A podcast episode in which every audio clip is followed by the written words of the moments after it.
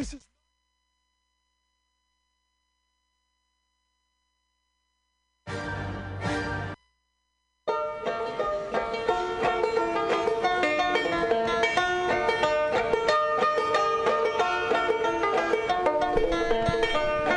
Labor and love, folks. Are you on, boys? Which side are you on? Which side are you on? Which side are you on, folks? Hopefully you're on the labor and love side.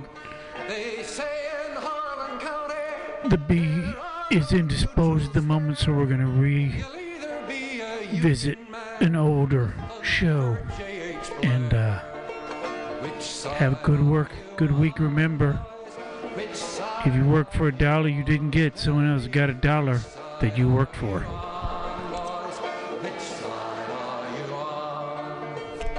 And get the, get the Pete Seeger stamp at the post office forever. Miner's son. He'll be with you, fellow workers, until this battle's won.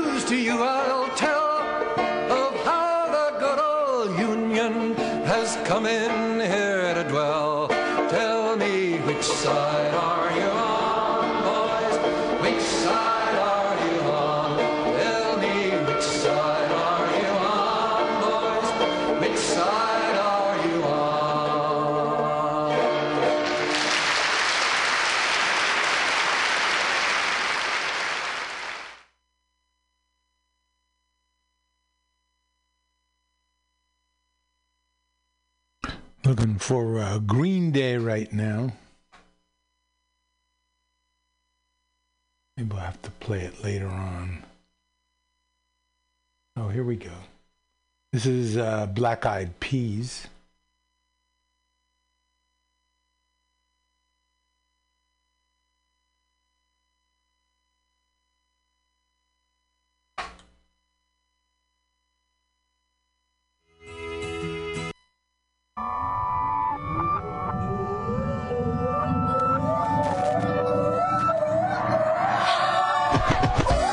When I stepped in the room, the heat like the month of June. Crank the volume, make the bass go boom. Wild out like we some wild baboons.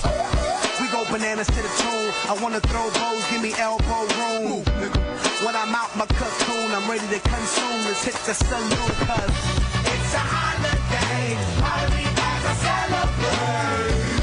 And that's the way we do it. We get a little loopy off the ignorant fluid. And act a little stupid just in case you didn't know it. That's just how we do it. Don't ask why we do it. Just the way it be. Loving double D's up at the AD. When I'm partying Hollywood VIP. I don't understand that's T.O.P.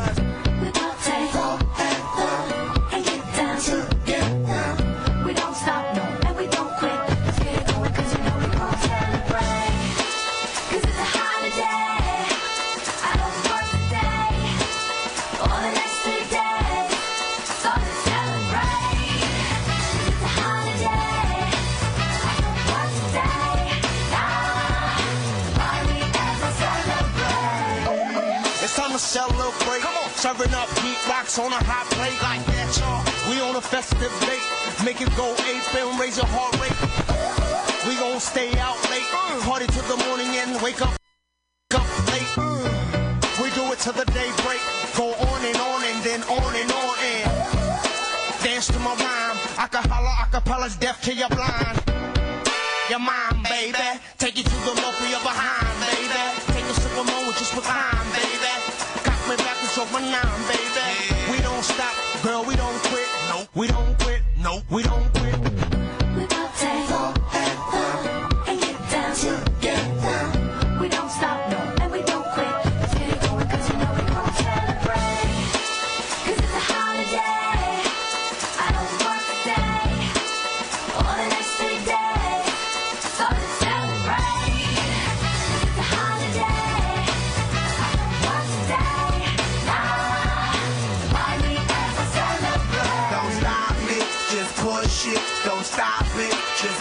just push it. Move your body and push it. Get and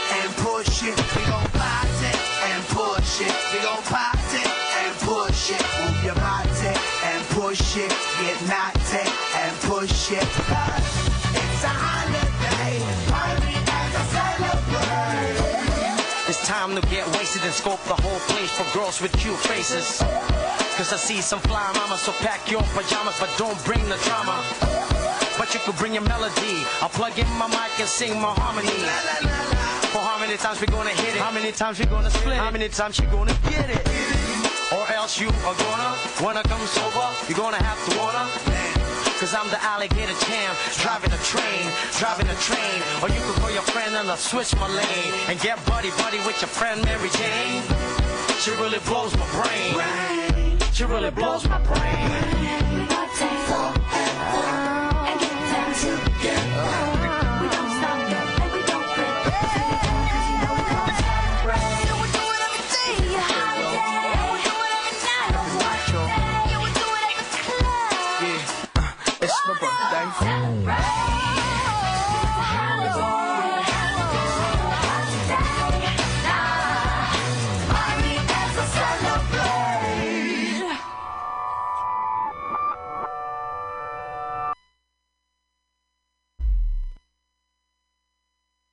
Good morning, mutineers. this is the Labor and Love Show coming to you from Mutiny Radio. And this is our special Labor Day show. As Black Eyed Peas just told us, it's a holiday.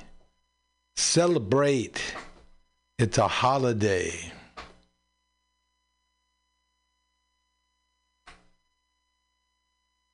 Black Eyed Peas.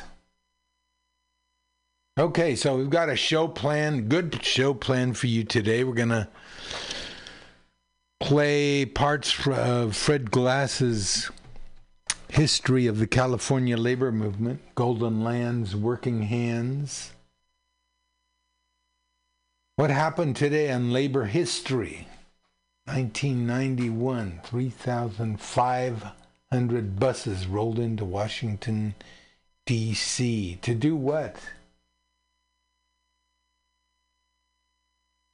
We've got guest commentators, Francesca, Franchesca Ramsey, and Francesca Fiorentini, talking about can we survive capitalism? Why is voter ID? Why are voter ID lo- D laws inherently racist? What have unions done for us anyway? Huh? Do we know? Well, we're going to find out today. We've also got a section by Jack London, where Jack London, from a novel, describes a work day, a work week, a work month. Washing and pressing uh, white shirts at the Bohemian Grove. Then we've got our labor beat.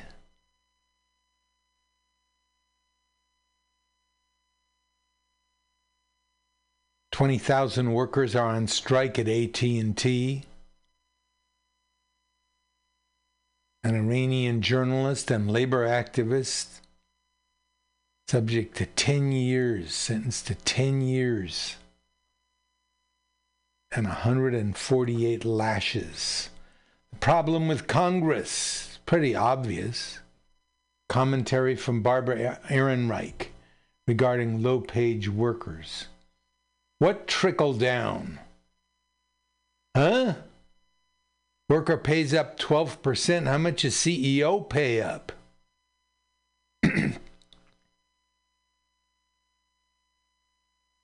a woman that we all revere and love, Dolores Huerta, still at it, getting arrested. The NLRB rules in favor of fired workers. What? What's going on?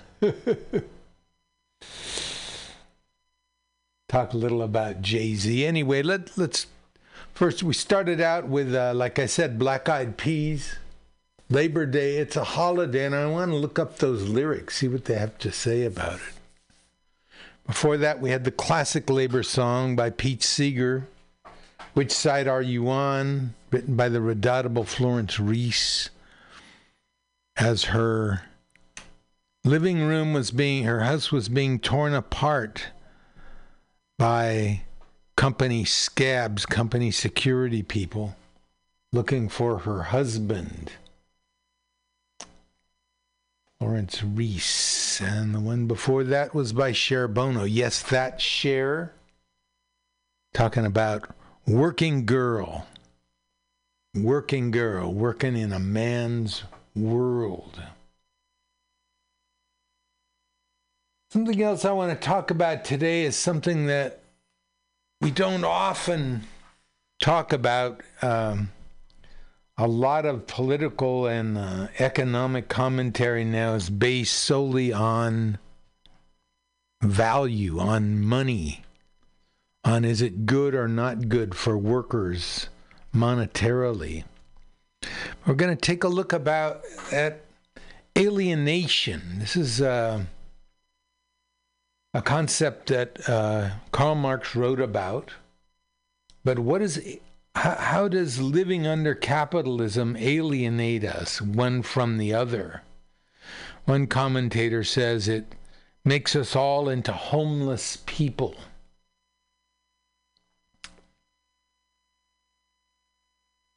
Makes us all feel like we're homeless.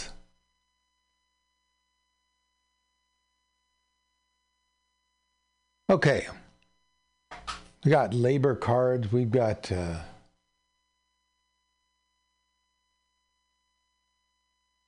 Let's start out with a little labor history. August 31st. Why we march.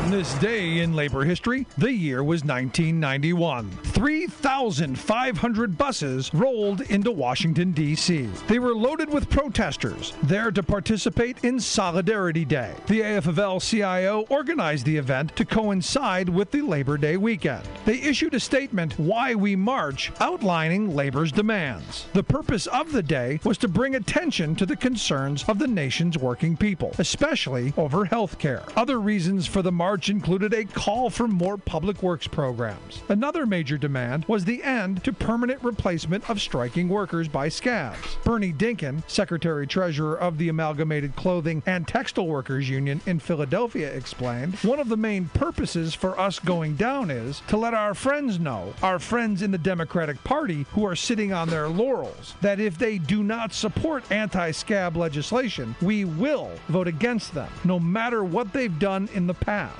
The most important aim of the event was to show worker strength and solidarity. A similar showing of solidarity had taken place in the nation's capital 10 years before. After President Reagan fired striking air traffic controllers, a September 1981 rally had drawn more than a quarter of a million people. The 1991 action brought out similar numbers. Despite the 95 degree weather, tens of thousands converged on the nation's capital. They came from across the nation and 30 countries. 100 100 buses and a specially chartered train made the trip from Philadelphia. Noticeable among the crowd were members of the United Steelworkers Union with their gold and blue shirts. 180 different labor, religious, and civil rights groups stood up on that day for the rights of working people. Labor History in 2 brought to you by the Illinois Labor History Society and The Rick Smith Show.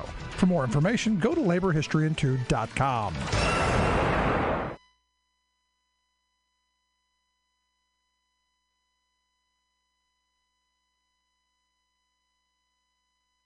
I'm Rick Smith, and this is Labor History in 2. On this day in labor history, the year was 1996. That was the day the workers at the Lusty Lady Strip Club in San Francisco made their final push to make their case for the right to join a union. They made history by winning the union vote 57 to 15. SEIU Local 790 led the historic campaign. What started the union drive was the windows at the private booths where the ladies performed. The windows had one way glass. That meant patrons could look in, but performers could not see out. They worried that the men could videotape them or take photographs without their permission. When management refused to change the windows, the women started talking union. Soon, other workplace issues arose as the women furthered their union discussion. One woman recalled, We started to discuss other problems at work, like being forced to come in when you were sick. She went on, Our first thought was to organize a petition, but we were really concerned about individual dancers being scapegoated and fired because that happened on a regular basis. Another participant in the union drew on her personal background as a reason for getting involved. She noted, I had been raised to support union efforts and the workers' cause. I hadn't ever worked at a place where there was any sort of struggle to be a part of. The women ran a successful campaign to unionize. Despite winning the vote, management dragged its feet in negotiating their first contract. The women went on strike, and management locked them out. Few men dared to cross the picket line to enter the club, and within a few days, management capitulated and returned to the bargaining table where the women signed their first contract. Labor History in 2 brought to you by the Illinois Labor History Society and The Rick Smith Show. For more information, go to laborhistoryin2.com, like us on Facebook, and follow us on the Twitters at Labor History in 2.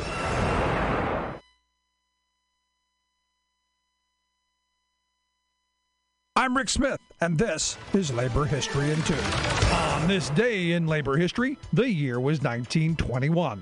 That was the day that one of the most pitched battles in U.S. labor history, the Battle of Blair Mountain, began in West Virginia. Coal fueled the engines of industry, keeping the trains moving and the steel mills humming. Labor organizing in the coal fields faced violent repression. The conflict turned bloody at Matewan. Friend of labor, local lawman Sid Hatfield, had won a gun battle against armed members of the notorious Baldwin Felts Detective Agency. Then, other Baldwin Felts agents, brought to West Virginia by the mine owners, gunned down Hatfield in cold blood. The miners' anger boiled over. 600 miners gathered under the United Mine Workers of America District 17 banner. The armed miners were determined to march into the state's southern coal fields. Their aim was to promote the Union effort and sweep away the gunmen hired by the mining companies.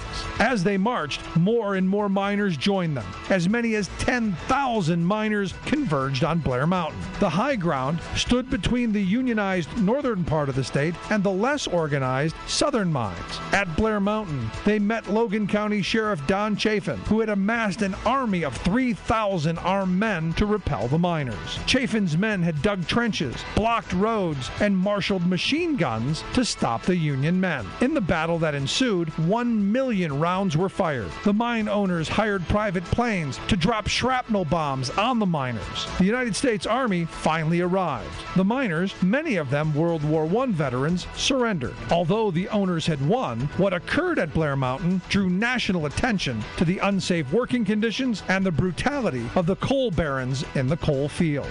Labor History in 2 brought to you by the Illinois Labor History Society and The Rick Smith Show.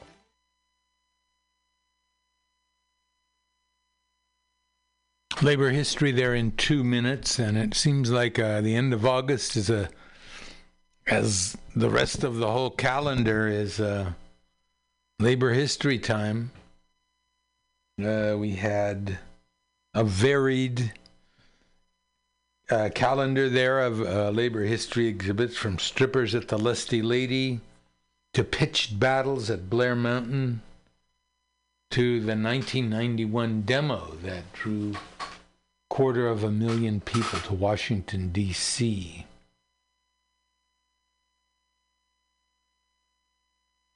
Black Eyed Peas. I wanted to. Let's see.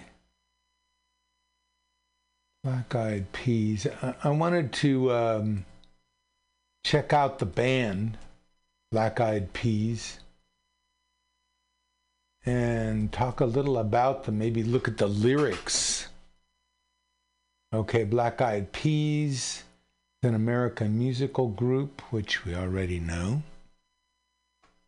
Um, originally an alternative hip hop group, they sub- subsequently changed their music sound to pop and dance pop music.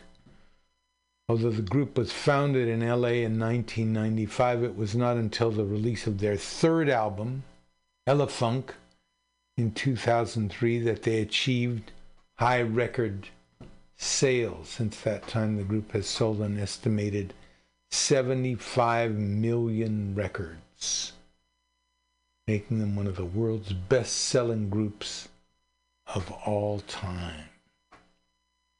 Black Eyed Peas. And let's see if we can get a look at. Uh,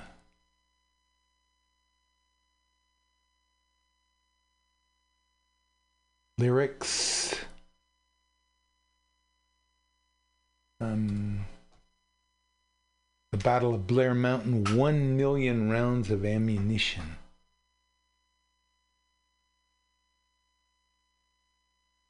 Were shot in that battle.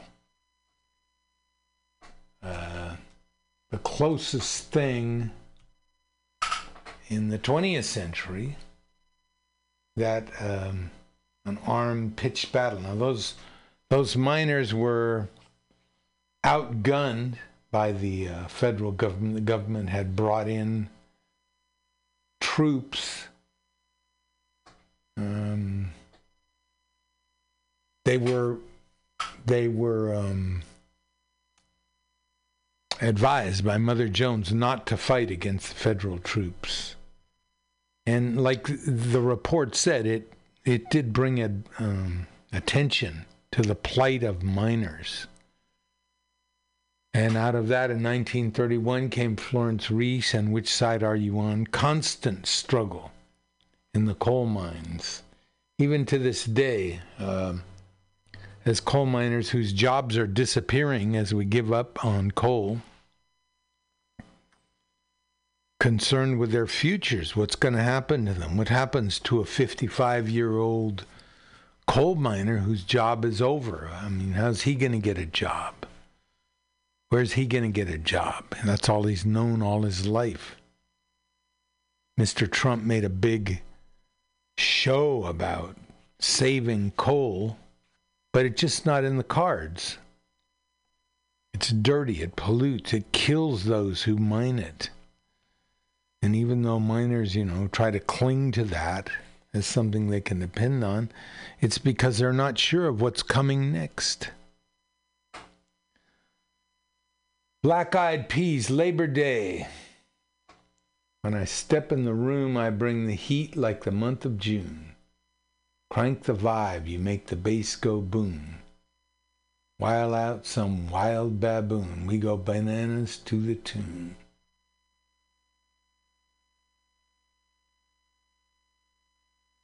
And partying in Hollywood, VIP don't understand this TOD. We party forever, we get down together. We don't stop and we don't quit. Let's get it going because you know we're going to celebrate. It's a holiday. I don't work today or the next three days, so let's celebrate. It's a holiday. I don't work today. Party till the morning and wake up late. We do it to the daybreak. Dance to my rhyme. We don't stop. Okay, Black Eyed Peas celebrating Labor Day with their song It's a Holiday. What by the way, besides besides Labor Day, the Labor Day holiday, what have unions done for us? Thank a union. Let's figure it out. Weekends, paid vacation, FMLA, family medical leave, paid sick leave, child labor laws, Social Security, minimum wage, eight hour day, overtime pay, health and safety, OSHA, healthcare, dental, vision, collective bargaining, breaks, wrongful termination laws, age discrimination laws, raises, sexual harassment laws, American Disabilities Act, holiday pay, military leave, Equal Pay Act, civil rights, workers' comp. Thank a union. Now, there are always those people. We saw last week how uh, organizing efforts in uh, Dayton, Ohio, movie that we're going to talk about a little later called American Factory. Here are the union. Here are the workers. Workers united against workers uniting. Ten reasons we're against unions. I prefer having no power. I love bosses. Unions just want to line their own pockets, unlike bosses who have only our interests at heart. Well, uh, other than weekends, lunch breaks, overtime pay, parental leave, uh, pension plans, higher wages, and sick leave, what good have u- unions ever done for us? And there's a woman saying, I deserve less pay than men. And here's a guy with a hook instead of a hand. I wouldn't want the company wasting money making my job safer. Speaking objectively, all unions are evil. I want the right to work, along with the right to be arbitrarily fired. Okay? Who cares if unions reduce the pay gap between non white and white workers? It's wrong that unions spend money influencing Congress. Only businesses should get to do that. One day, I'll get rich and I'll be the boss. Once that happens, I don't want some union getting in my way. I'm also going to be boss. Who wants more power at work? These are your voices, your anti union voices, and that's what they amount to. What have unions done for us? All those things.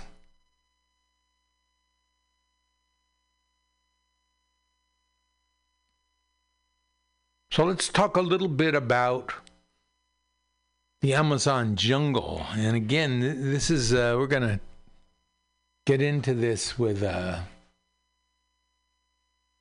with um, Francesca Fiorentini. Can we afford, can we survive unions? Yes. Can we survive capitalism? Maybe not. Here we go, Francesca Fiorentini. I'm Francesca Fiorentini, and in this episode, we're looking at the failures of profit driven climate change solutions and why the cooking of our planet is becoming a recipe for socialism.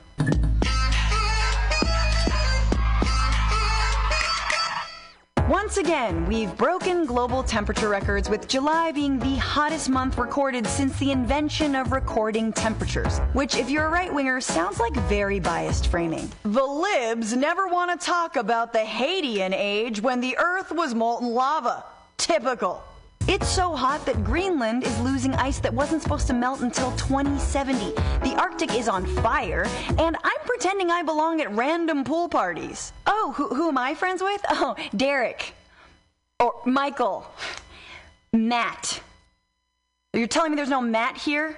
So now seems like as good a time as every other moment prior till now to talk about climate change. The planet has already warmed by 1 degree Celsius since the time we started burning all these fossil fuels, and we're on track to warm by 4 degrees possibly as soon as 2060. According to the most recent UN study, even 2 degrees of warming would mean millions more refugees, double the loss of food harvests, 10 centimeters of sea level rise, and an obliteration of all coral reefs, which means we've got 12 years to have a shot at keeping the temperature to a still bad but manageably terrifying one and a half degrees Celsius of warming. So yeah, banning plastic straws ain't gonna cut it, even though it's fun to watch so-called liberal paper straws trigger our president into doing this. His campaign started selling Trump themed uh, plastic straws. so you could buy a pack of 10 for $15. $15 for 10 straws? That's a dollar fifty per straw. If that's how much Trump thinks straws cost, how much is his dealer charging him for Adderall? Yeah, that'll be uh, seven hundred thousand dollars. Part of the reason we're at such a breaking point is thanks to years of shallow solutions. Solutions often devised by the same corporate interests that got us into this mess in the first place. One of those solutions is carbon cap and trade, which tries to get polluters to pollute less by limiting the amount of carbon any corporation can emit, but also by allowing them to purchase carbon limits from other companies who haven't used theirs up. Cap and trade has already been implemented in countries around the world and in a number of US states, but many say that it doesn't actually stop emissions. It just spreads them around and creates a speculative market for carbon. Like, imagine if you could buy and sell Weight Watchers points to keep eating pizza. Someone would be making money, but no one's losing weight. Plus, we'd see the rise of a frightening thin people mafia who control the whole racket. Just listen to one researcher who says cap and trade pushes us in the opposite direction of where we need to be going. We need to overcome our addiction to fossil fuels, and the problem with cap and trade is it, is that it stands in the way of doing that in, in many ways. It's, it's, it's a way of providing pollution rights to some of the worst polluters so that they can delay the kind of structural change that's necessary. He's right. That's not how you fight an addiction. If you want to get your brother off heroin, you don't split up his stash between your mom and dad like, let's all just do a little bit of heroin to keep Brad from doing a lot of bit of heroin. At this point, cap and trade isn't even a relevant solution anymore because it's too slow to be viable. California, the second largest carbon polluter in the nation, but first in my heart, reduced its emissions by almost 9% in three years, which is not bad. But do the math. It's not nearly enough if we've got only 12 years to get to zero. Silicon Valley is still going to be underwater, and then we'll have to deal with a whole bunch of flotation device startups, and that just seems exhausting. So, cap and trade won't get us there. What about innovation? We'll just ask the science nerds to come up with something. I mean, other than the ones telling us to stop burning fossil fuels. Innovation has been the aim of private companies also looking to get rich off the climate crisis, floating ideas like geoengineering, which includes one plan to spray reflective aerosols into the stratosphere to block the sun. Yeah, Aerosol. If only our climate change denying president knew that this whole time the answer has been hairspray. Turns out, though, that that scheme, like many others, has too many unforeseen side effects to be feasible. Things like stopping rain and totally vindicating chemtrail conspiracists. Even if wacky inventions or cap and trade worked, they're still too slow. Meanwhile, the US continues to subsidize the fossil fuel industry to the tune of $649 billion a year. So not only are they making the planet uninhabitable, they're getting a goddamn discount. These faux solutions have come and gone, all while climate change has been getting worse. which means now we need to do far more in way less time. The longer we wait, the more that the response challenges our economic system because we need to cut so much and so deeply. What does she mean that the response will challenge our economic system? Well, that's because our economic system is currently based on using up all of Earth's natural resources with no regard for the actual Earth, all to turn a profit and create economic growth, or GDP. You remember GDP from our video on the economy, which you should totally watch, and while you're at it, subscribe. GDP is that phantom number that many agree is useless, but is actually incredibly harmful when it comes to climate change. Since when was GDP a sensible measure of human welfare? And yet everything that governments want to do is to try to boost GDP. Now, people like the OECD or the World Bank who say, oh, we're not asking for a lot of growth, just 3% a year. That means doubling in 24 years. Yeah, we're bursting through all the environmental boundaries and screwing the planet already. You want to double it? We have to overthrow this system which is eating the planet with perpetual growth. I love how blown this host's mind is. Rarely do you see the precise moment that someone gets woke. You mean it's not about plastic straws? Slowing down economic growth has actually been the only thing that has drastically stopped greenhouse gas emissions. The only thing in the last 40 years that has measurably reduced global greenhouse gas emissions is reductions in economic growth. When the Eastern Bloc collapsed in the early 90s, that led to global emissions reductions. He's right. After the collapse of the Soviet Union, greenhouse gas emissions dropped by about 40%. Apparently, people not eating meat because of the high prices had a lot to do with it. It was nothing but veggie borscht for them. And to think now it's way less painful to avoid eating meat with things like the Impossible Whopper, which I will try as soon as I stop being afraid of it. How does it bleed? The evidence is there that unless we're willing to rethink capitalism, we might have to rethink life itself. Because we can't have infinite growth on a finite planet. We've been obsessed with doing more to stop climate change, making even more money, when the answer is actually keeping fossil fuels in the ground. Doing less. Like Disney live action reboots. Do less.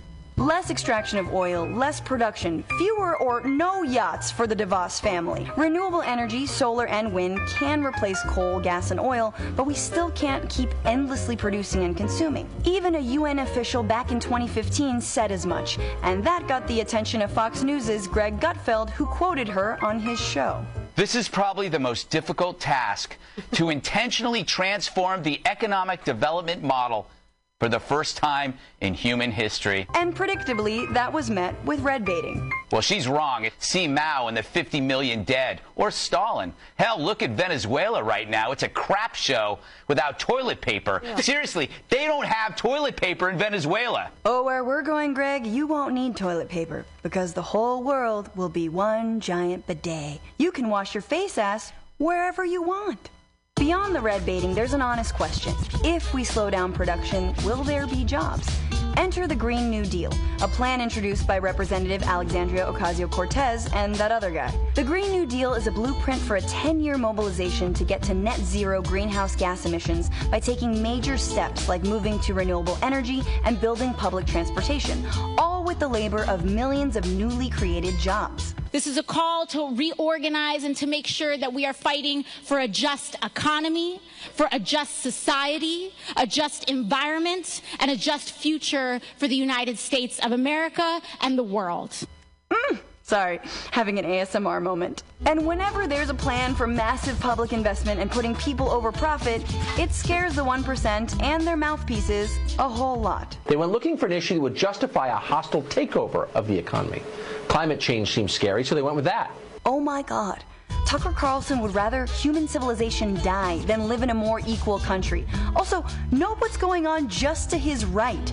Yeah, those are updates on an abnormally large hurricane off the Gulf Coast. I love how there's an infiltrator at Fox fighting the machine from the inside, and it's the weather.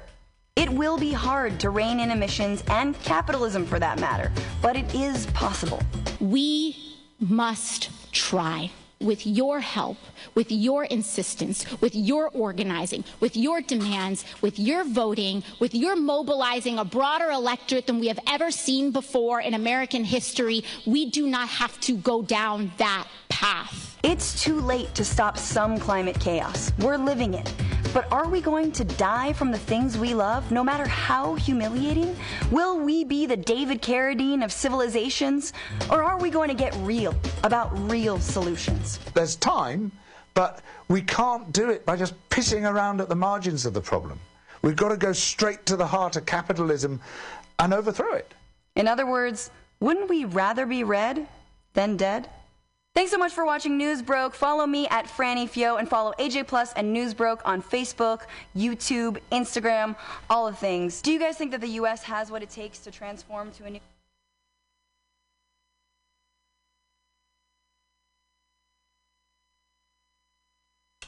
Okay, Francesca Fiorentini there with her analysis of the problems that climate change, that capitalism has caused, actually.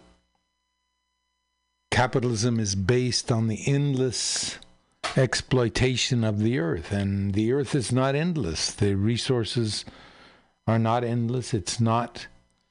Uh, it's not immortal. The earth is not immortal in the sense that we're talking about, in the sense that it can support what we call civilization. And there's an apparent contradiction between labor, people who need to go to work every day and support their families, and climate change solutions, where new jobs have to be found, jobs that don't rip off the earth, jobs that, on the contrary, undo the harmful things that capitalism has done and build a new world based not on greed but survival. One labor leader who was well aware of that was a man named Chico Mendes. Labor card number one, and we're going to talk a little about Chico Mendes today. Chico Mendes was a tapper, a worker who lived and harvested rubber trees in the Brazilian rainforest. Now, the rainforest is in the news because the president of Brazil um, is continuing the process, even expediting the process of burning down the rainforest, the Amazon rainforest, to open up land the way the United States uh, government opened up land. And one thing they had to do was kill all the natives, which they did. And now that's what's happening in Brazil. Native tribes are being exploited, are being kicked off their land, their ancestral lands. And those lands are being burned down to make cattle ranches, sugarcane plantations. In other words, the so called Turner thesis, the U.S. Uh, historian, said that the West was sort of the. Uh, safety valve for civilization when people couldn't make it in the East, in the big cities of the East. There was this West that was out there. Land was uh, easy to get. You could start your own spread. You could, uh, as long as the West had to be destroyed and replanted, you know, with miles of crops and things. Well, that's happening in Brazil. Chico Mendes became leader of the Tappers Union in 1980. His union fought for workplace rights and the preservation of the rainforest ecology against rich ranching interests. Chico Mendes understood that ecology was part of his work because if the uh, rubber trees were all burned down, he and his his union people and other tappers would have no work. Mendes' work brought worldwide attention to the destruction of the Amazon jungle. The union organized nonviolent actions to resist the takeover of trapper communities and block bulldozers and chainsaw crews. Beautiful children's book called Don't Cut Down That Tree. There's a a guy who's being paid to chop down trees in the Amazon. And one day he takes a little nap, and all the animals and species that live on that tree and around that tree come and speak to him. Chico Mendes' son, almost of course, Chico Mendes, almost of course, was murdered in 1988. There was a film about Mendes' life and work with Raul Julia entitled The Burning Season, which was released in 1994. We've got a little feature here about Chico Mendes and how important his work was, and how important it was that he found a nexus between the labor movement, the blue and the green, the ecological movement. Chico Mendes, peaceful warrior.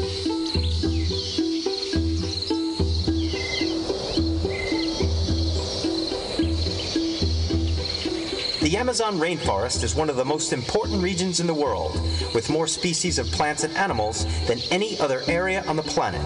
The Amazon basin contains 1.4 billion acres of dense rainforest and has an estimated 390 billion individual trees. This unique ecosystem is important for its rich biodiversity and its abundance of natural resources. However, because of its resources, the Amazon rainforest has been targeted for exploitation for more than 500 years. In recent decades, many commercial entities have set up operations in the Amazon, including cattle ranchers and logging companies. As a result, there has been massive deforestation, which has severely damaged the overall ecosystem and all those who depend on it. One of the groups hurt most by deforestation has been the indigenous people who live there. At one point, the Amazon was home to nearly 6 million tribal people. By the early 1900s, there were fewer than 250,000 natives still living there. Pushed from their homeland and deprived of their resources, thousands of natives found themselves living in poverty with few leaders to represent them or to protect the forest that they relied upon to survive. One man who had the courage to stand up for the indigenous people of the Amazon was Brazilian activist Chico Mendes. Mendez was both a labor leader and an environmentalist. As a labor leader, he worked tirelessly to win basic human rights for the people of the Amazon, and as an environmentalist, he fought to preserve the rainforests of the region. Mendes understood that the Amazon was not just important for the survival of local communities, but also for the health of the entire planet. His activism caught the attention of the world and helped to create a movement to protect the Amazon rainforests and the indigenous people living there. Although his life ended tragically, Mendes accomplished a great deal in a short time, and his legacy continues to inspire people to this day. This is his story. Francisco Chico Mendes was born on December 15, 1944, on a Brazilian rubber plantation outside of the town of Xapuri. His family was poor, but very close. When Mendes was eight or nine years old, he started working with his father, tapping rubber trees for their sap, which was later turned into latex. By the time he was 11, he was working full time. As Mendes grew up, he increasingly became aware of how his family and the local community were being exploited. Workers put in long hours for minimal pay, earning barely enough to survive. At the same time, they were being overcharged for goods at company stores, a practice that kept them in constant debt. To make matters worse, many workers developed debilitating lung diseases because the process of making latex produced such dangerous toxic fumes. There were no protections for the workers and no health benefits for those who became sick. Watching so many people struggling, Chico Mendes became increasingly determined to take action. We are unable to remain silent in the face of so much injustice, he said. Mendes began his crusade in a very simple way. He sent letters to the Brazilian government. Mendes sent the letters with great optimism, naively believing that government officials would quickly take action. However, for the most part, his letters were ignored and nothing was done. As a result, Mendes decided to raise the stakes and pursue a more assertive process of collective action. In the early 1970s, Mendes organized the plantation workers into an official labor union. As a unified force, the workers had much more power. They set clear goals and pressured landowners to meet their demands. To demonstrate their power, workers began blocking the roadways into the plantations, refusing to move until action was taken, a form of nonviolent civil disobedience that proved to be very effective. In 1975, Chico Mendes and the workers finally had some success. Landowners officially recognized the Rubber Tappers Union and began to make concessions. The union pushed for wage increases, improved conditions, and better protections for the rainforest that was their home. Progress was slow, but steady. However, just as Mendes and his allies began making gains, larger economic forces turned the entire rubber making industry on its head. As new manufacturing methods advanced, artificial rubber was replacing naturally produced latex. This caused the traditional rubber tapping industry to completely collapse in just a matter of years. Responding to these sudden changes, plantation owners began selling their land to cattle ranchers, hoping to offset their losses. The ranchers moved in quickly and started cutting down trees to make way for grazing cattle. Deforestation advanced on a scale never seen before. Once again, Mendes and his people found their homes and their way of life threatened by powerful interests, and once again, they moved into action. Organized by Mendes, local communities began setting up blockades to prevent loggers from entering key areas. Other groups took their resistance to a whole new level, sabotaging the equipment used to cut down trees. However, with millions of dollars at stake, cattle ranchers soon retaliated. They hired police to strong arm Mendes and his followers. Many activists were arrested and taken into custody. Some were even beaten and tortured. Still, in spite of these harsh tactics, Mendes and his supporters succeeded in saving over 3 million hectares from destruction. Progress came at a cost, but the workers were willing to bear it. In 1985, Mendes began pursuing a new strategy.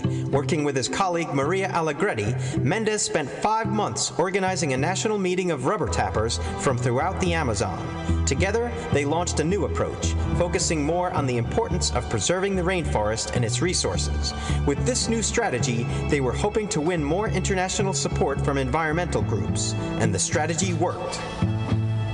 By March of 1987, the Environmental Defense Fund and the National Wildlife Federation flew Mendes to Washington, D.C. to convince the Inter American Development Bank and the U.S. Congress to support the creation and protection of extractive reserves. With growing support, Mendes continued to improve working and living conditions for his people while increasing protection for the rainforests.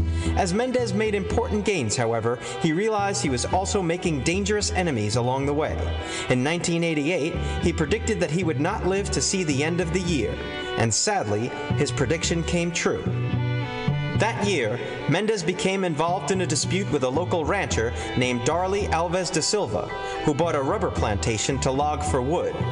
As the situation heated up, events spiraled out of control. On December 22, 1988, just one week after his 44th birthday, Mendes was gunned down by de Silva's son. Incredibly, Mendes was the 19th activist to be killed in Brazil that year. Although some of those cases were never solved, Mendes was too high profile for his case to be swept aside. After a brief investigation, Darly de Silva and his son Darci were arrested and convicted of the murder. Each was sentenced to 19 years in prison. But even in death, Mendes could claim victories for his home and his people. To the extensive media coverage his assassination received, several U.S. senators flew down to Brazil to push for change. As a result, the Brazilian government passed laws to protect the rainforest and approved a plan to replant 2.5 million acres of woodland that had been destroyed. In addition, the Chico Mendes Extractive Reserve was created in his honor in the area where he lived. Chico Mendes was a brave and spirited activist for both human rights and the environment. He was the guiding force behind the movement to organize indigenous rubber tappers, and he helped raise awareness about the dangers of Amazon deforestation. Thanks in large part to his work, an ongoing effort continues to this day to protect the rainforests of the Amazon and the indigenous people who call it home. At first, I thought I was fighting to save rubber trees, said Mendes. Then, I thought I was fighting to save the Amazon rainforest. Now, I realize I am fighting for humanity.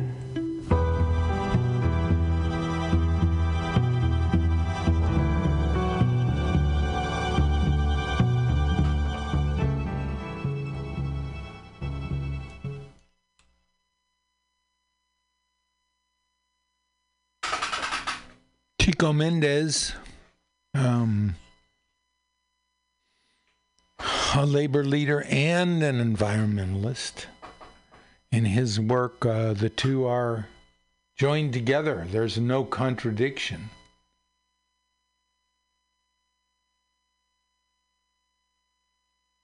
And um, it's time, right? It's time to uh, do something. Is a song from uh, the UFW.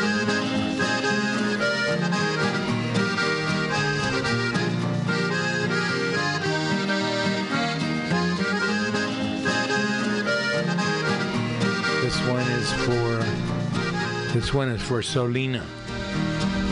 De colores, de colores se visten los campos.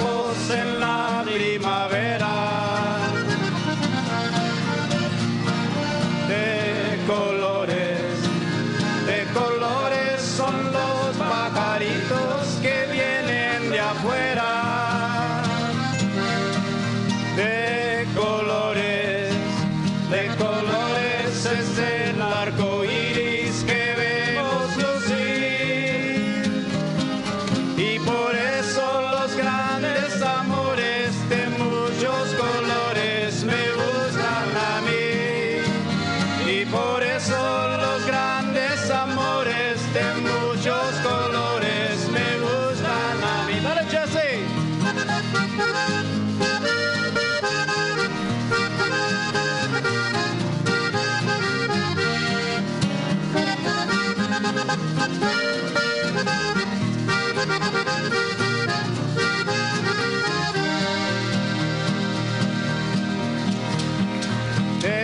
colores, de colores se visten los campos en la primavera.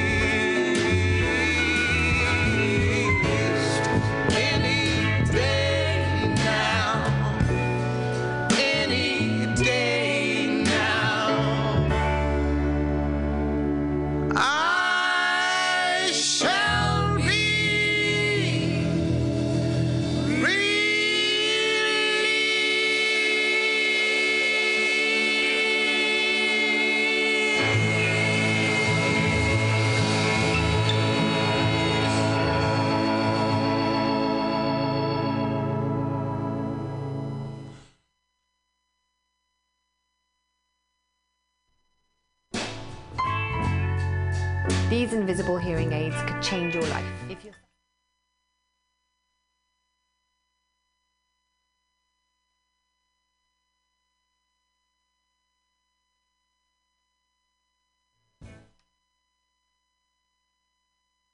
Nina Simone, Nina Simone there with uh, I Shall Be Released.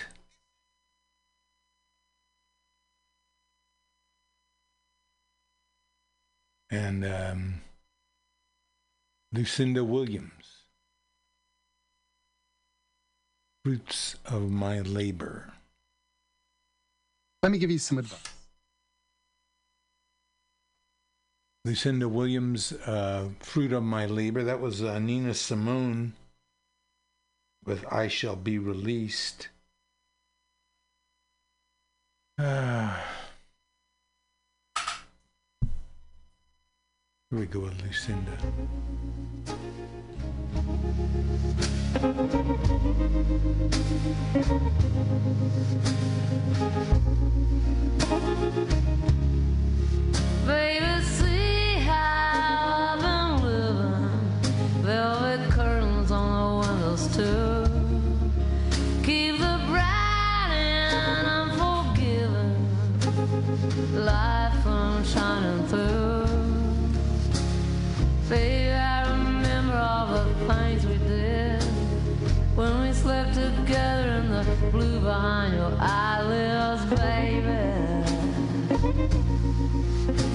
Please.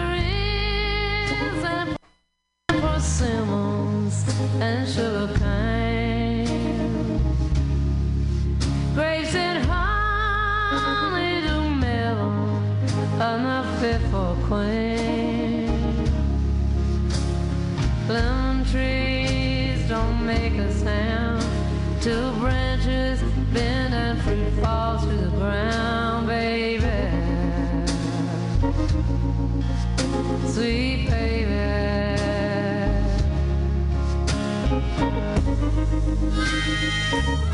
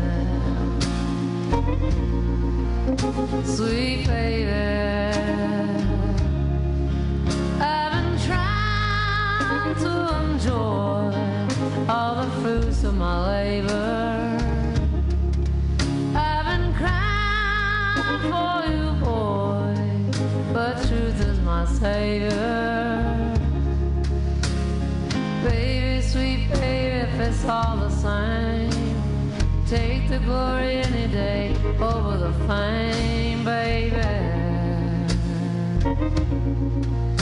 Sweet baby. I've been trying to enjoy all the fruits of my labor. I've been crying for you, boy, but truth is my savior. If it's all the same, take the glory any day over the fame, baby. Sweet baby.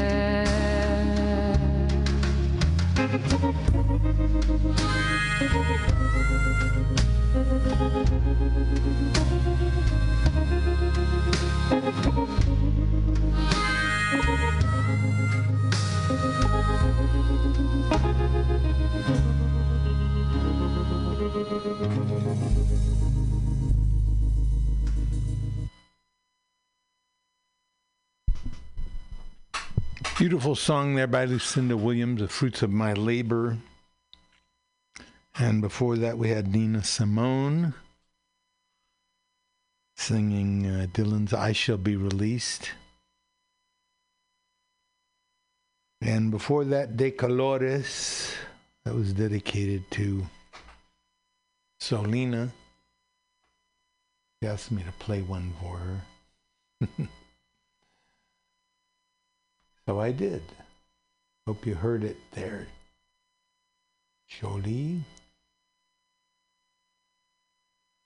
I want to read something now by uh, Jack London. Jack London, of course, was um, a local guy, born and raised in San Francisco and in San Mateo County. uh, mostly raised by uh, an African American woman. uh, went to live in the East Bay, uh, became part of the illegal uh, oyster pirates. We used to, when there were oysters in the bay, they would uh, steal them and sell them.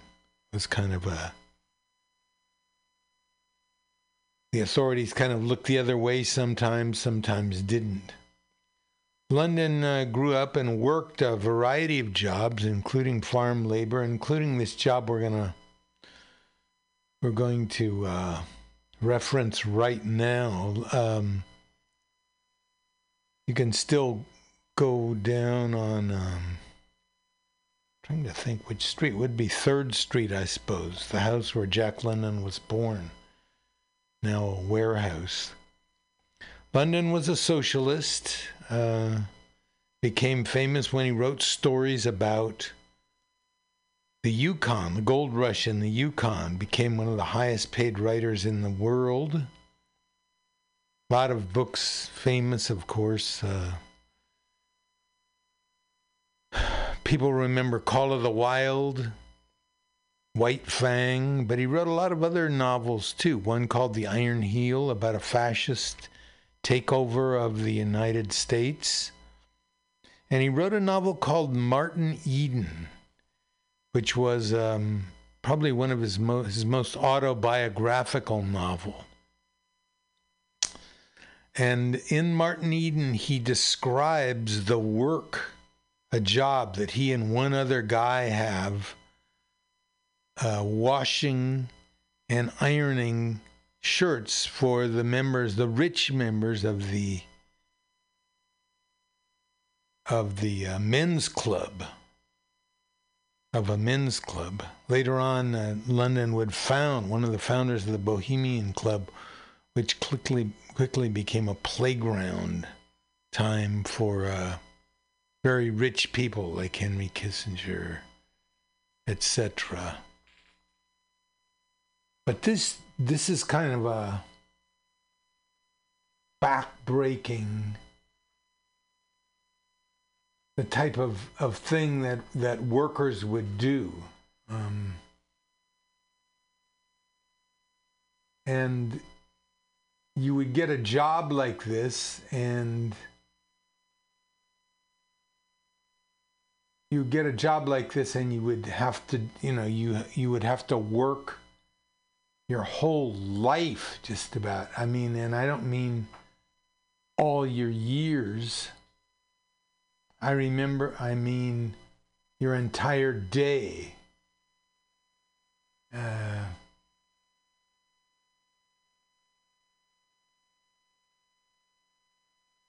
so, this is this is how it goes.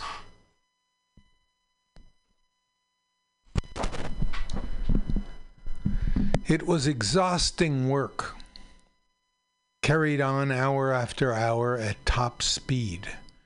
Out of the broad verandas of the hotel, men and women in cool white sipped iced drinks and kept their circulation down. But in the laundry, that's the job that these two guys, Martin and this other guy, are doing. The air was sizzling. The huge stove roared red hot and white hot, while the irons moving over the damp cloth set up clouds of steam. The heat of these iron, irons was different from that used by housewives. An iron that stood the ordinary test of a wet finger was too cold for Joe and Martin, and such test was useless. They went wholly by holding the irons close to their cheeks, gauging the heat by some secret mental process that Martin admired but could not understand. When the fresh irons proved too hot, they hooked them on iron rods and dipped them into cold water. This again required a precise and subtle judgment. A fraction of a second too long in the water, and the fine and silken edge of the paper proper heat was lost. And Martin found time to marvel at the accuracy he developed, an automatic accuracy founded upon criteria that were machine like and unerring. But there was little time to marvel. All Martin's consciousness was concentrated in that work, ceaselessly active, head and hand, an intelligent machine. All that constituted him a man was devoted to furnishing that intelligence. There was no room in his brain for the universe and its mighty problems. All the broad and spacious corridors of his mind were closed and hermetically sealed. The echoing chamber of his soul was a narrow room, a conning tower, whence were directed his arm and shoulder muscles, his ten nimble fingers, and the swift moving iron along its steaming path, steaming path in broad sweeping strokes. Just so many strokes and not one more, just so far with each stroke and not a fraction of an inch further, rushing along interminable sleeves, sides, backs, and tails and tossing the finished shirts without rumpling into the receiving frame. And even as his hurrying soul tossed, it was reaching for another shirt. This went on hour after hour, while outside all the world swooned under the overhead California sun, but there was no swooning in that superheated room.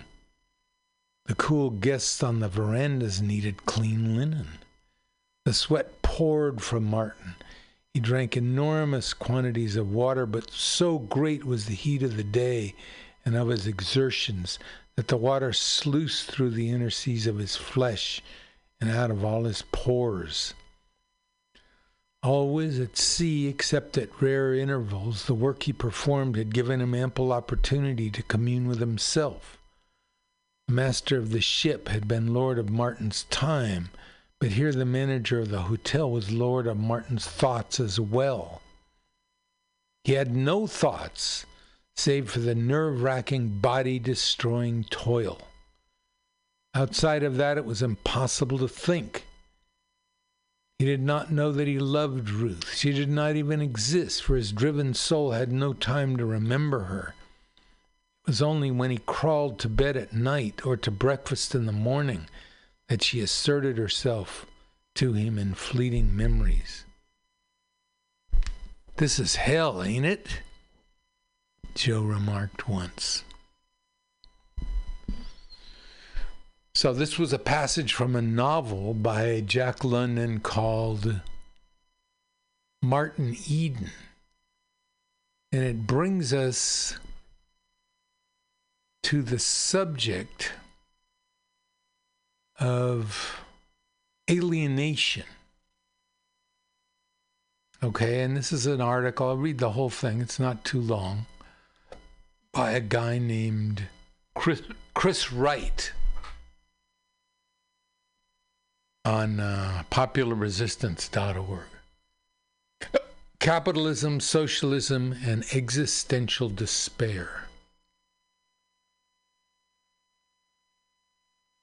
Decades ago, Edward Said remarked that contemporary life is characterized by a generalized condition of homelessness.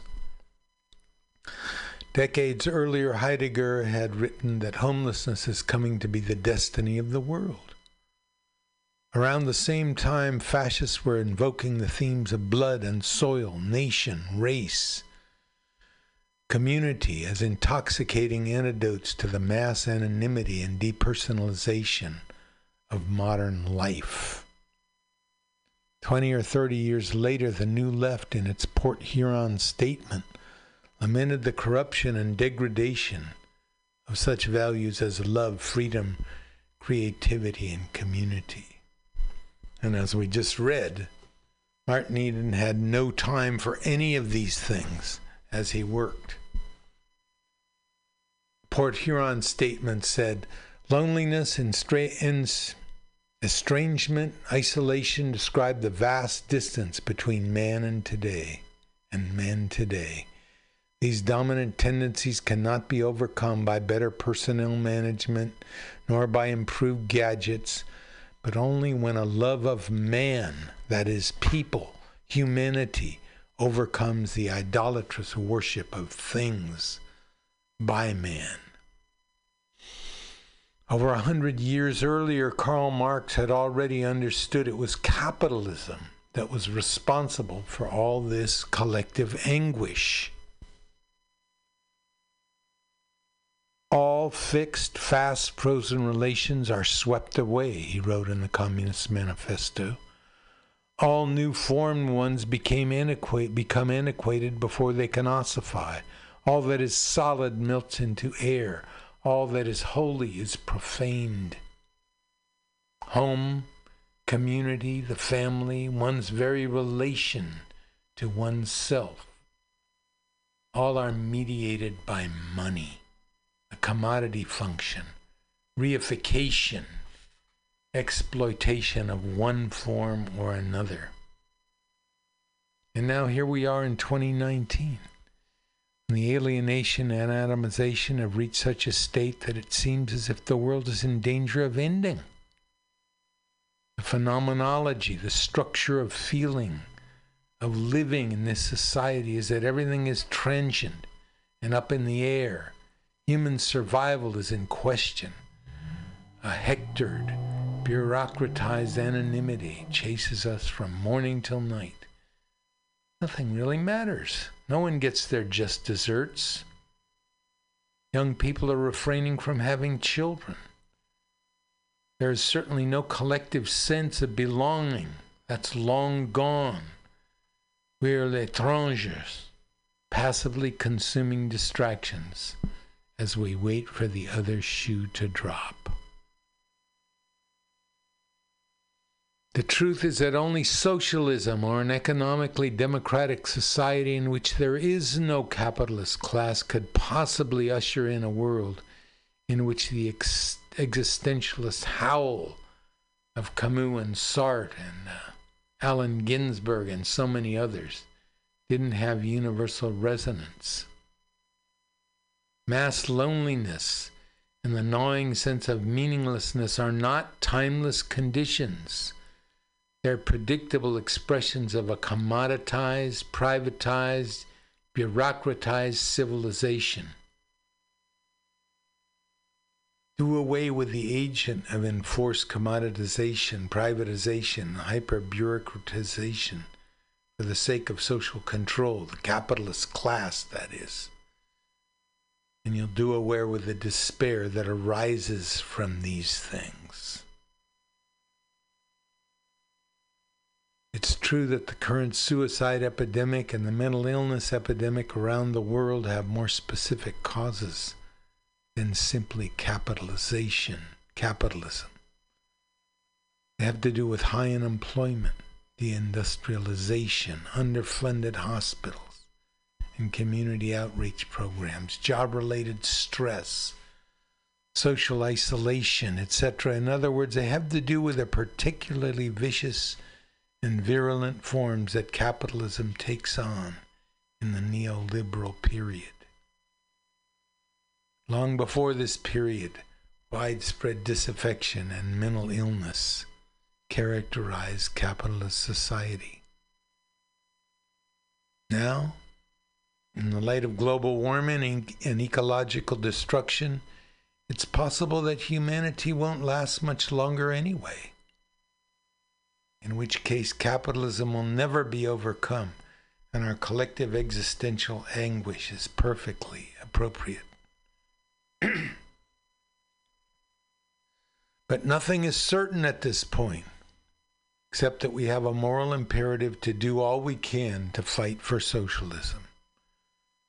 By any means necessary is what people demand, justice demands and it offers the only hope that we, even we privileged people, not to mention the less privileged supermajority, can know what it is to truly have a home. Hear, hear.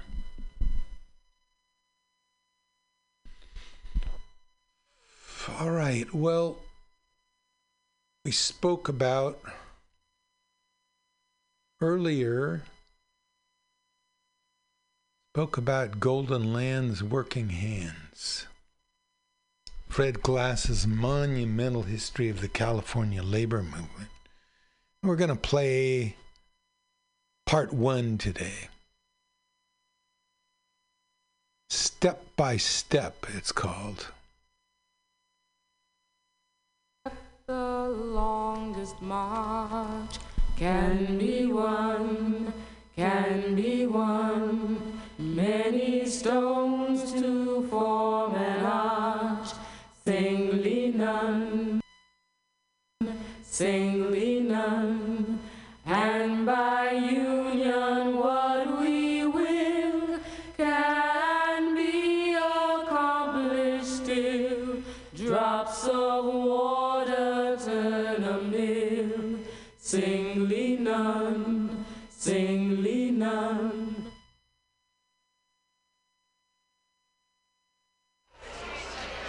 These are union members in 1949 going to a meeting. They will vote to end a strike and accept an offer from employers making them the highest paid warehouse workers in the country. they have a right to hold this meeting. They have a right to have been on strike. But workers had to fight to get those rights, and they had to fight to keep them.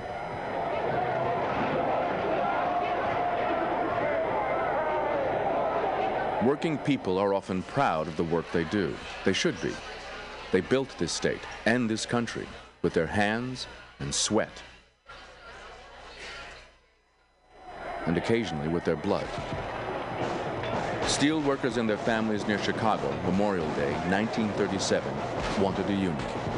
Ten families were given a new reason to remember Memorial Day. This was not an unusual occurrence in the 1930s. In California, for instance, longshoremen Howard Sperry and Nick Bordoise, a cook, lost their lives to bullets in the back, sparking the 1934 San Francisco general strike. Of course, that was a long time ago. No employer today abuses workers the way they used to be treated. Near Los Angeles, a raid has freed garment workers so desperate, so trapped, that perhaps only one word describes what they endured slavery. With sewing machines in the garage, the living room, and the dining room, the undocumented workers said they were forced to work 120 hours a week for less than $2 an hour. The Immigration and Naturalization Service knew about the alleged operation more than three years ago, but took no enforcement action. And when workers today exercise their legal right to protest, we would imagine they are treated with proper respect.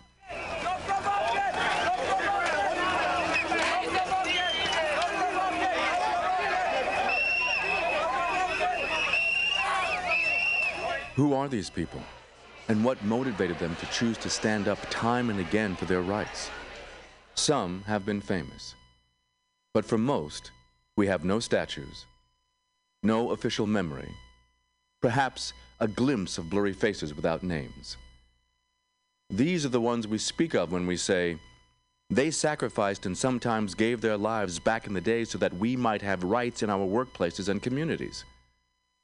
If we are interested in protecting the inheritance they left us, it would help to know who they were. To look at California history from the perspective of its working people and their labor movement from then to now.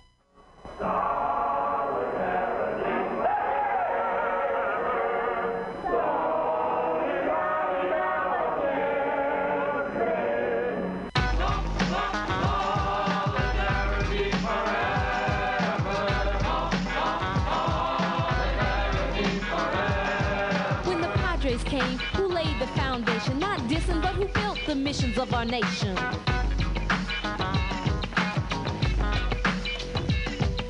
The gold rush washed ashore millions in dreams and schemes. Prospectors bought and sold the gold that just rolled from streams. But was it all white people like they always say? Or was it people of color working back in the day?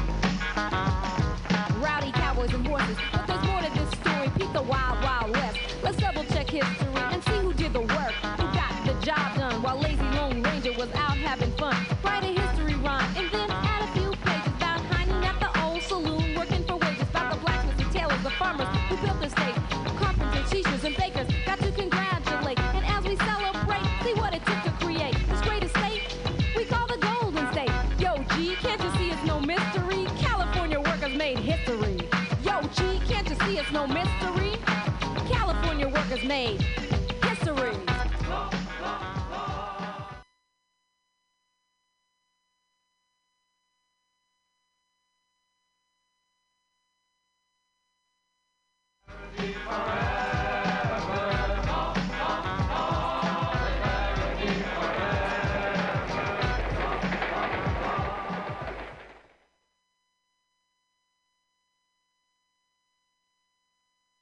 Okay, that was the um, introduction to uh, Golden Land's Working Hands, A History of the California Labor Movement by uh, Fred Glass. Glass is uh, formerly communications director of the California Federation of Teachers. Let's look and see what's going on now on the labor beat.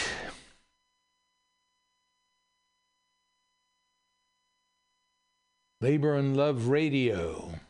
And if you look on Labor and Love Radio, you'll find these and other stories.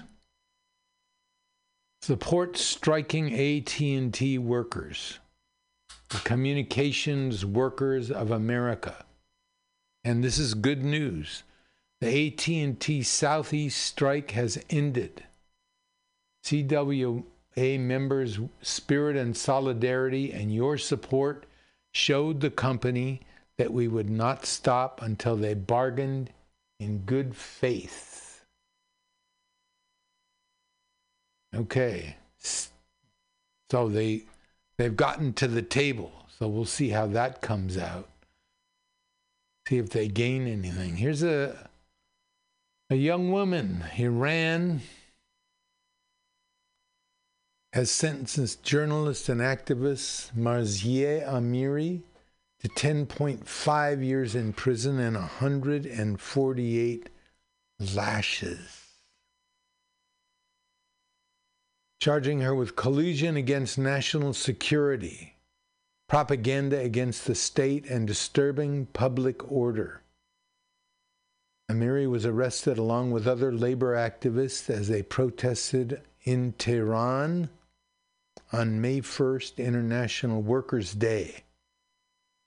The Committee to Protect Journalists condemned the harsh sentence and said Iranian authorities are escalating their threats against journalists who report on economic issues and the com- country's ongoing crisis. Amiri's reporting on the economic hardships of Iranian citizens is not a criminal act, nor does it warrant this vindictive and violent response. She should be released immediately. You ever wonder what the problem with Congress is?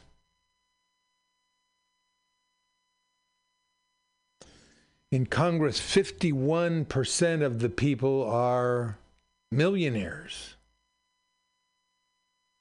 In the regular population, 5% of the people are millionaires.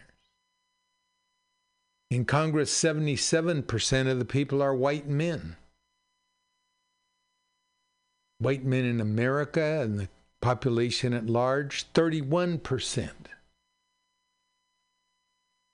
Women in Congress. 20% of our Congress people, senators and representatives, are women.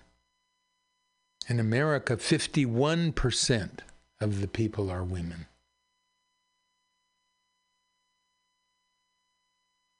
And the people in Congress, two thirds, 67%, are 55 years old or older. In America, 28% are 55 years old or older. So, who are they representing? They're representing white men, huh? White men over 55, inordinately. Inordinately. There's something by a woman named Barbara Ehrenreich. Barbara Ehrenreich wrote a book called Nickel and Dimed, which was turned into a play in which she, you know, as sort of a privileged uh, white woman, uh, leftist journalist, decided to see for herself what it would be like to live on minimum wage jobs. And if you want a real dose of what it's really like, like that Martin Eden piece, just get nickel and dime. It's not that long. It's a good and easy read, but it's very, very um, problematic. It raises uh, all kinds of questions. And this is what she said in, in that book one thing shame at our own dependence on the underpaid labor of others. When someone works for less pay than she can live on, when she goes hungry so that you can eat more cheaply and conveniently, then she has made a great sacrifice for you. The working poor are the major philanthropists of our society. Hear, hear. What trickled down? Worker pay is up 12% since 1978. How much do you think CEO pay is up? 940%. 940%. 80, 78 times what workers' salaries have raised. Dolores Huerta among eight arrested at a protest demanding raise for health care workers. The, comment of Labor and Love Radio Dolores, te queremos. Demanding better pay for 500 healthcare workers who haven't had a raise in only a decade. In Fresno, California, Huerta, who is 89 years old, joined members of the Service Employees International Union as they chanted and rang cowbells outside the doors of a closed session of the Fresno County Board of Supervisors. Okay, one more thing now before we go. I wanted to have Franchesca Ramsey talk about ID, how voter ID laws explain structural race, structural racism. People are inclined to say, well, what's wrong with that? Making people identify themselves. Let's see. Right?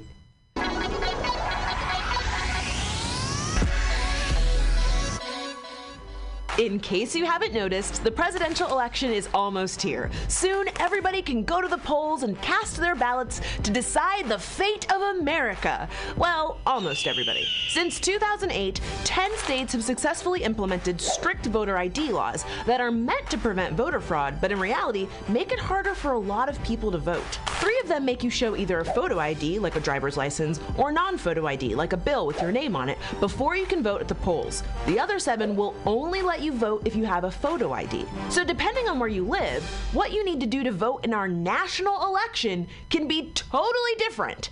America! So, why have these laws popped up recently? Well, in theory, they prevent voters from impersonating someone else. That way, we can all feel confident in the accuracy of the election process without worrying that some kid is sneaking into the polls wearing mustache glasses. Yo, yo, yo, fake IDs, vote twice! But here's the thing the kind of fraud voter ID laws claim to prevent practically never happens. In fact, a report concluded that voter impersonation is rarer than being struck by lightning.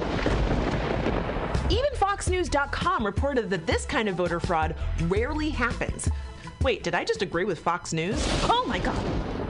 So why even bother having voter ID laws at all? Mmm, good old-fashioned voter suppression with a dash of racism and classism for good measure. Requiring voters to have ID seems like a harmless precaution until you realize the majority of people lacking ID are either elderly, poor, and aren't white and frequently, they're all three. Statistically, African American and Latinx voters are much less likely than white voters to have the qualifying IDs required by states with voter ID laws. They're also disproportionately likely to be low income. Even when a state offers free photo ID, these residents may not be able to afford the underlying documents, transportation, or time required to get one. Many Republicans pushing for voter ID claim the laws have nothing to do with race or class, but in 2013, North Carolina County Precinct GOP Chair Don Yelton told The Daily Show that if the state's new voter ID rule hurts a bunch of lazy blacks who just want the government to give them everything, so be it. Tell us how you really feel, Don. And speaking of North Carolina,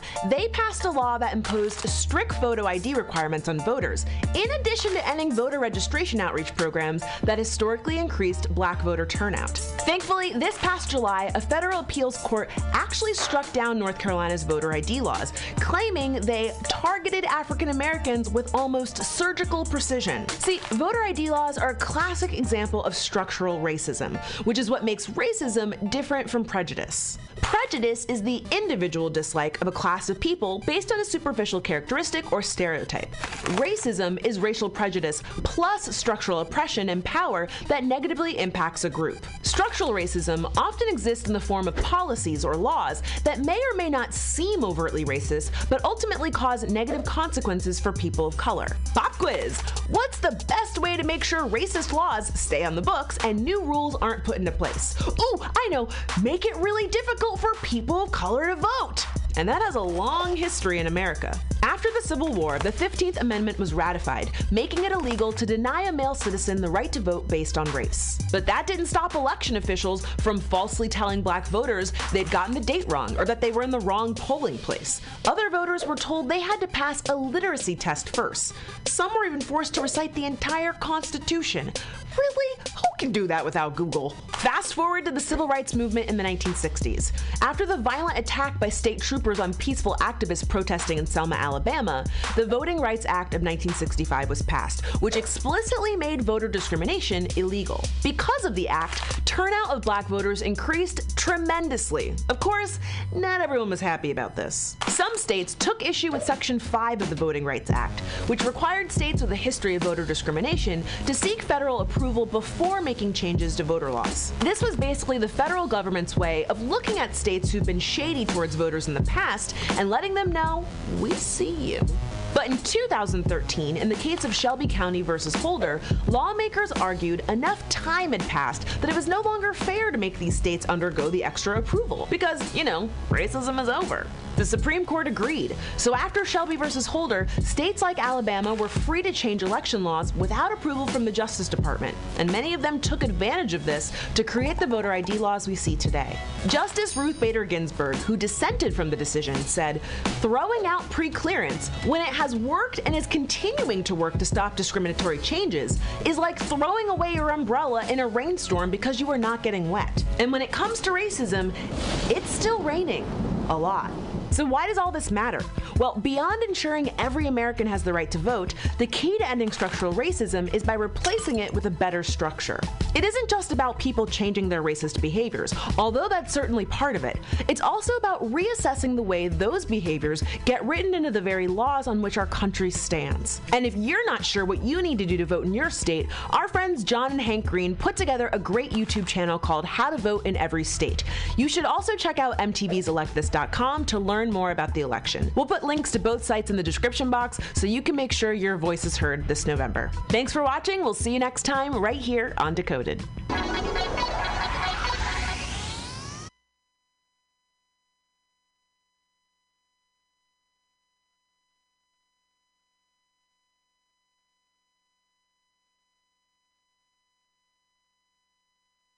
Okay, that was Franchesca Ramsey.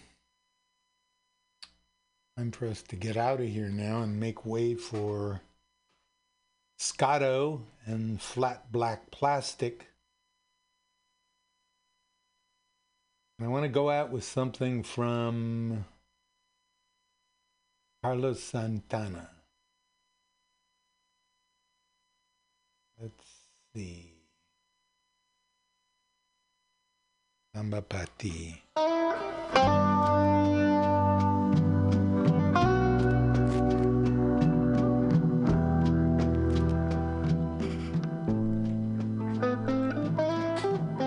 This is the B signing off. Ember Mutiny, it's all happening down here at Mutiny Radio. We got art, we got radio, we got video, we got comedy. a community arts center, Mutiny Radio, corner of 21st Street and Florida, 2781 21st is the address. Come on down and find your voice at Mutiny. And this is the Labor and Love Show. Signing off, the comment of Labor and Love is if one person gets a dollar they didn't work for, someone else worked for a dollar they didn't get. Labor and Love says if you don't have a seat at the table, the negotiating table where you work, you're on the menu. And Labor and Love Radio cautions you never, but never let anyone into your house who is not a friend of labor.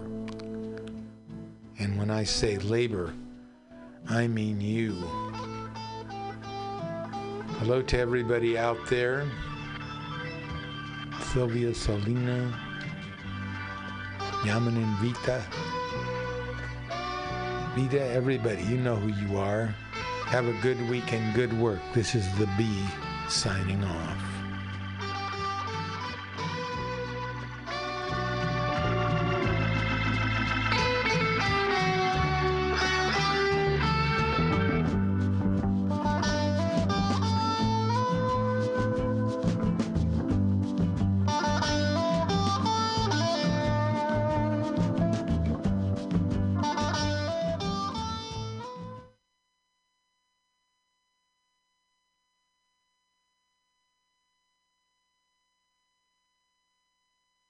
The mere price of a spot of tea and crumpets. Comedians who remain after their initial sets are invited to perform feats of improvisation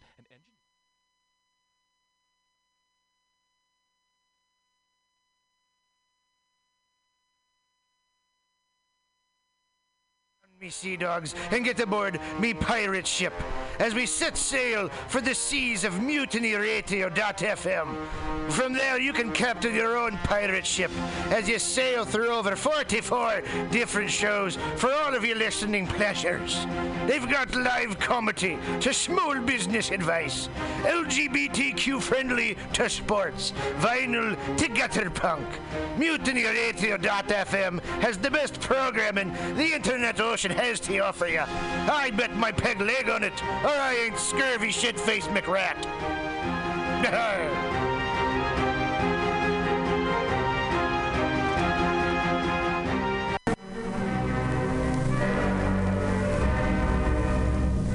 Hello there, my friends out at Mutiny Radio.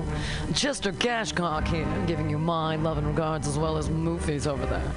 And you know, anytime I go swimming in my vault of rare coins and piles and piles of filthy cash, I can't help but listen to Bamtastic's Comedy Clubhouse every Friday from 8 to 10. They have a fun time at Bamtastic's Deep in the Mission, where you can laugh off your tushy every Friday for a mere $10. And $10, I mean, that's what I use to wipe my tushy with, so to wipe it off. For, isn't duty this. And if you can't make it to Mutiny Radio, don't worry, don't fret at all. You can simply download the podcast post show in the comfort of anywhere, like your Aspen summer cottage on the mountain ridge for the kayaks. Just go to podcast.pcrcollective.org or mutinyradio.fm podcasts and look for Comedy Clubhouse with a K. You can download it for free. But we'd love to see you every Friday, 8 to 10, down here at Mutiny Radio. We'll laugh off your tushy and save your life. Because you know what's better than laughter? Well, it's a cash cock, baby.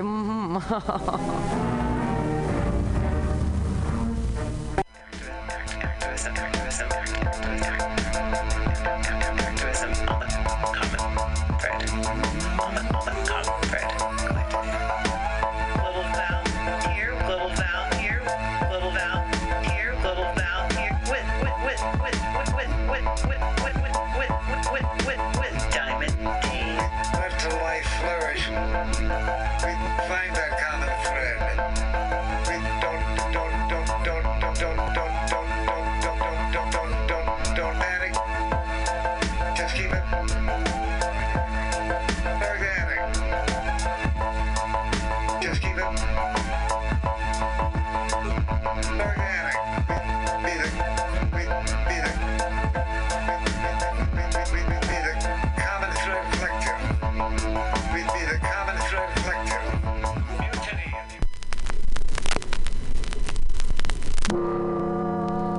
Black, black plastic. So, so if you're in your car and you're listening to one radio station, you're radio station? You're, you're, you're filtering all, all the others. They are, they are treating in, on all frequencies, and you keep them. So just listen to, to one specific fix. Saturday, Saturday two. Really, the sound quality quality good, and you understand understand things that's playing playing. However, however, if your radio radio is not fine tuned, tuned, you might might two or two or three or more stage stations at the same time.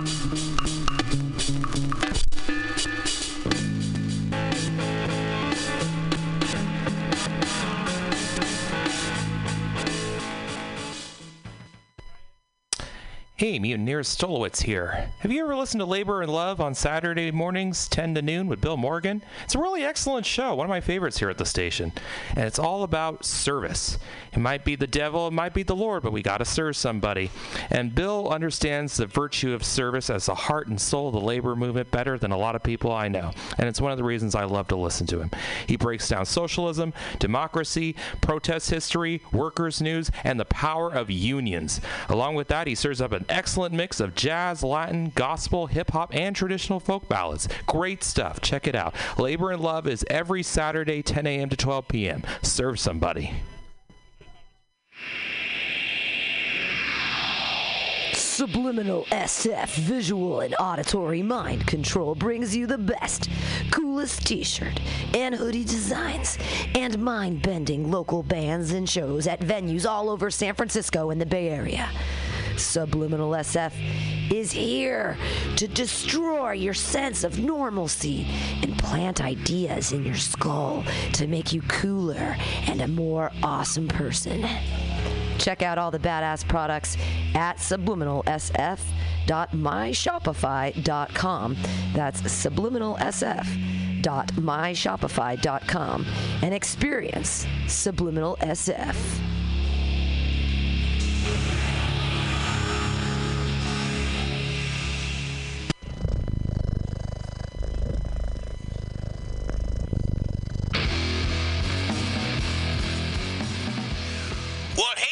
There, Francisco. If you're looking for some delicious late night food, I suggest you mosey on down to Bender's Bar. Inside, you can find counter offer, offering you amazing late night food and snacks. Try the chicken biscuit. It's like your stomach's in a tasty tornado. They have exceptionally great daily ground sustainable burgers with sides of tater tots, grilled asparagus, and delicious zucchini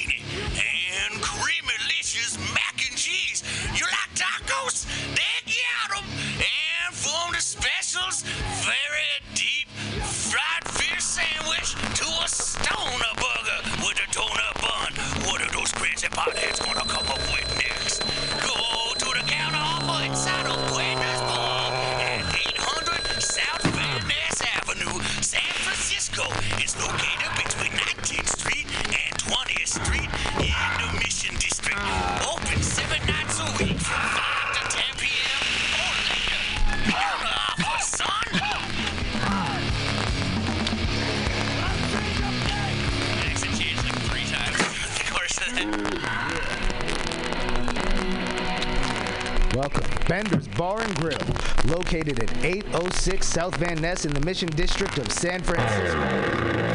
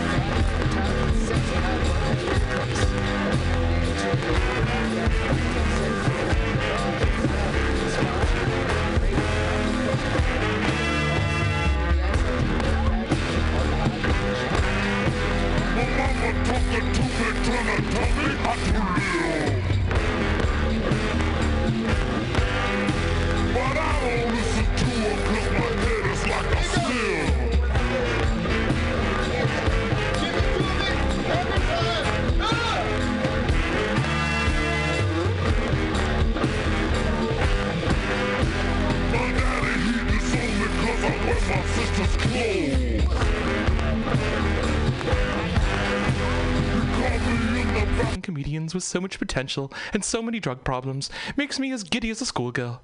I haven't had so much fun and giggles since my non-trinary youth at Bumble's boarding school in East Brackenshire. Reconversion to peace was not easy. We had a surplus of. Sherman tanks, B-17s, K rations, generals, and olive drab material. We had an acute shortage of trains to bring the boys home, a shortage of new cars, washing machines, white shirts, and a worldwide shortage of competent men for the peace table. We also had a nervous ally in Moscow. While the London Foreign Ministers' Conference was a failure, Molotov pointed out that the Allies had differences during the war and always. Flap like blast. Are you tired of swimming through a sea of podcasts? Are ye on a raft without a paddle? Well, gather around me, sea dogs, and get aboard me pirate ship as we set sail for the seas of mutinyradio.fm. From there, you can captain your own pirate ship as you sail through over 44 different shows for all of your listening pleasures. They've got live comedy to small business advice, LGBTQ friendly to sports, vinyl to gutter punk. MutinyRadio.fm has the best programming the internet ocean has to offer you. I bet my peg leg on it, or I ain't scurvy shit-faced McRat.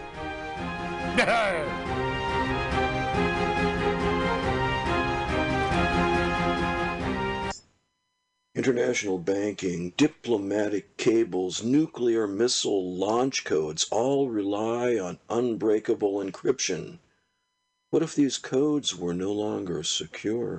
That nightmare scenario seems to be a reality. A shadowy underworld syndicate is auctioning off access to the world's encrypted secrets. The only plausible explanation for this ability? Someone has achieved the holy grail of code breaking quantum computing. Veteran CIA agent John Clooney must track down the perpetrators and retrieve this technology for the U.S. government. And it's personal, as the Enigma brokers have already cost the lives of his fellow agents, perhaps including his partner. John Wessex, The Enigma Brokers, is the first book of the John Clooney thrillers. Get it on Amazon. Billy Bob, you ever want to be funny? Well, my dogs think I'm funny, Daryl. Well, I mean, you ever want to be like in front of an audience, like other than like squirrels, dogs, and dead persons? Oh, shit. From time to time, I've given it a thought or two. You know, if you go to Joke Workshop, there's more than two peoples paying attention to your jokes, and they ain't even gonna be jerks about it. Daryl, are you serious? I can get people to listen to my jokes? And they'll even say nice things to you before they tell you how to get improvements. No way. What is this dag nabbit thing called? It's Joke Workshop.